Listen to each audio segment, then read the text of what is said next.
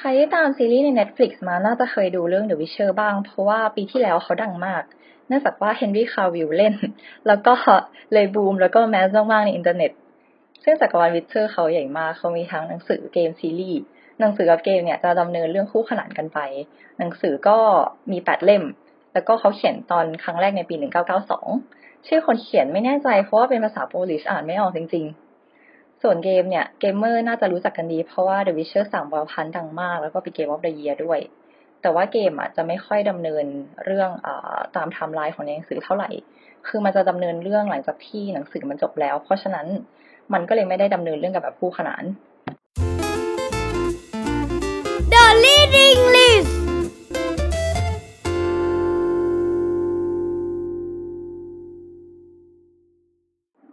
ต้องบอกว่าหนังสือแปดเล่มเนี่ยมันมีเนื้อเรื่องหลักแค่ห้าเล่ม ส่วนอีกสามเล่มเนี่ยมันเป็นคล้ายๆกับเอ่อแอนท o ลจี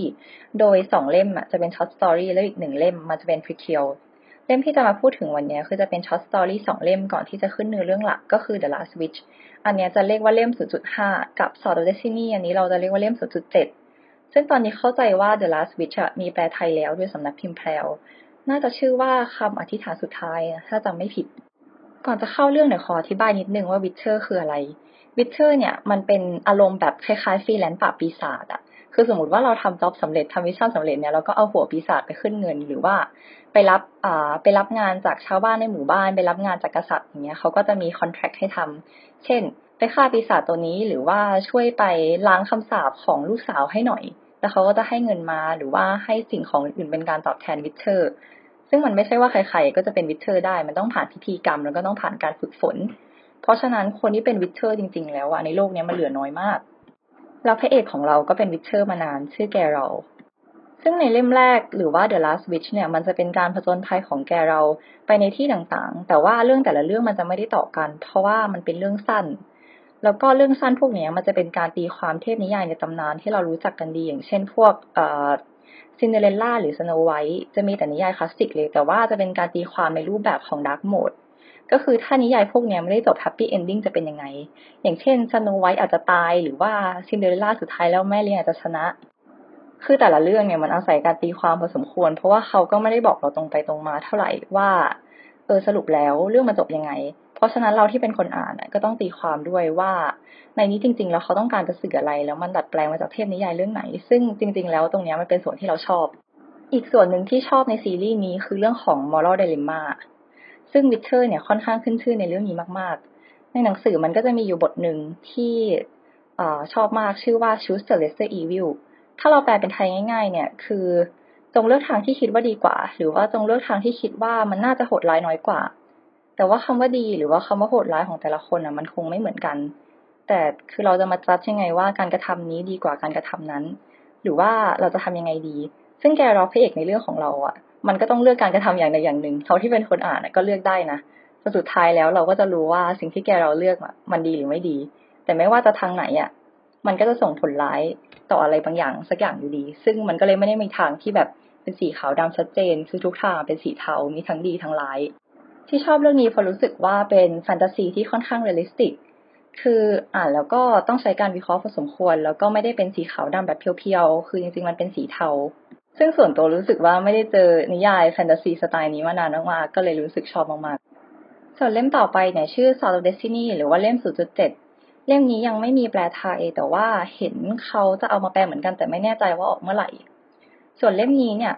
มันจะเกี่ยวข้องกับตัวละครหลักมากขึ้น คือถ้าใครดูซีรีส์มาเล่มนี้จะมีทั้งเยนนิเฟอร์ มีทั้งซีรีแล้วก็มีตัวละครอื่นๆ แบบจัสกียอย่างเงี้ย เออ แต่ว่าเล่มของ The Last Witch อะจะไม่ค่อยมีเท่าไหร่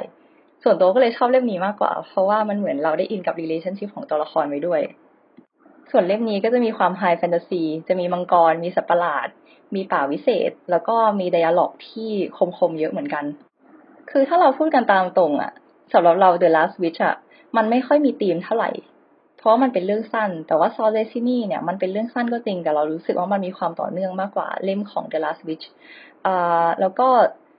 ธีมของหนังสือเล่มนี้มันคือโชคชะตาหรือว่า Destiny เพราะว่า Witcher มีกฎอย่างหนึ่งคือ law of surprise เวลา Witcher ไปช่วยใครอะก็ไม่ได้ช่วยฟรี คือชาวบ้านบางคนที่ยากจนเขาอาจจะขอให้ช่วยฟรีอันนี้ก็แล้วแต่ Witcher คนนั้นว่าเขาจะทํำยังไงนะ ซึ่งบางทีเขาก็ให้เป็นเงินบ้างหรือว่าให้เป็นของบ้าง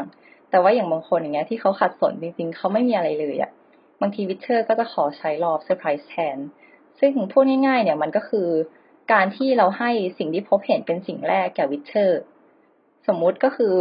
เวลาเรากลับบ้านไปเนี่ย เราเจออะไรเป็นสิ่งแรกเราก็ต้องเอานั้นให้ Witcher สมมติว่าเราเจอลูกเป็นคนแรกเราก็ต้องลูกให้ Witcher หรือว่าเราเจอเมียที่ท้องเราก็ต้องเอาเด็กที่กำลังจะเกิดให้ Witcher ส่วนใหญ่แล้ว Law of Surprise เนี่ยสิ่งที่ได้รับมาก็จะเป็นเด็กหรือว่าเป็นลูกของคนที่มาขอร้องให้ทำเรื่องต่าง ๆ เนี่ยแหละ ซึ่งส่วนใหญ่แล้ว Witcher เขาก็จะเอาไปให้ผ่าน พิธีกรรมที่เรียกว่า trial of grass พิธีกรรมนี้มันจะเป็นการให้ดื่มยา เป็นคล้ายๆกับว่าเป็น potion พิเศษที่ทำให้เราสามารถ mutate ตัวเองให้เป็น Witcher ได้ ซึ่ง Witcher ก็จะต่างคนธรรมดาตรงที่ Witcher จะไม่สามารถสืบพันธุ์ได้ จะมีความสามารถพิเศษที่ไม่เหมือนคนอื่น ก็คือมองเห็นในที่มืดได้ มีประสาทสัมผัสที่แหลมคมกว่าคนทั่วไป แล้วก็ สามารถดื่ม potion ที่ตัวเองปรุงได้ ถ้าคนปกติไปกินอะจะตาย แต่ว่าอัตราการผ่านพิธีกรรม trial grass มันต่ำมาก เพราะฉะนั้นเด็กที่รอดมาได้ก็จะถูกฝึกเป็น Witcher แล้วก็ Law of Surprise เนี่ยจริง ๆ แล้วมันเป็นบ่อเกิดของหลายปัญหาที่เกิดขึ้นในเรื่อง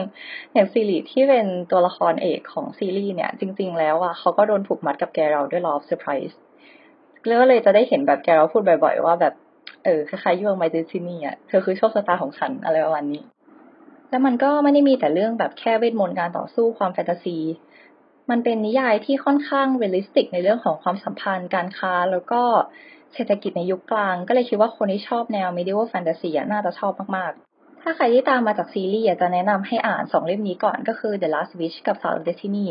เพราะว่าซีรีส์เนี่ยมันจะครอบคลุมประมาณสองเล่มนี้แหละ คิดว่าน่าจะได้รับการเติมเต็มพอสมควร เพราะว่ามีรายละเอียดที่ ในซีรีส์เองอะก็ไม่ได้ใส่ลงไป เพราะว่าอาจจะมีข้อจำกัดเรื่องของเวลา แล้วก็ในสองเล่มนี้จะมีรายละเอียดอย่างอื่น ที่เกี่ยวข้องกับความสัมพันธ์ของตัวละครในเรื่อง อย่างเช่นนางเอกแบบเยนนิเฟอร์อย่างเงี้ยถ้ามาอ่านเราก็จะได้รู้ปูมหลังว่า เขามีดราม่าอะไรกันมา หรือว่าทำไมเขาถึงต้องผูกพันกันขนาดนั้นทำไมแบบว่าเกรอลท์ถึงทิ้งเยนนิเฟอร์ไป แล้วเขามีเรื่องอะไรกันในอดีต เรื่องนี้ก็เลยเป็นเรื่องที่อยากแนะนำให้คนที่ชอบแฟนตาซีโทนซีเรียสซีเรียสหน่อยมาลองอ่านดู เพราะว่าสนุกจริง ๆ แล้วก็เรื่องมันไม่ได้มีความเป็นขาวดำมันเป็นสีเทาคือแล้วแต่เราว่าเราจะตีความยังไง แล้วก็ที่สำคัญในหลอกของตัวละครเขียนมาดีมาก คืออ่านไปแล้วก็ค่อนข้างเจ็บปวด ก็ต้องแบบพักๆเป็นระยะเพราะว่ามันปวดตับมากถ้าใครชอบแนวนี้ก็แนะนำเอาไว้อ่านรอดูซีรีส์ก็ได้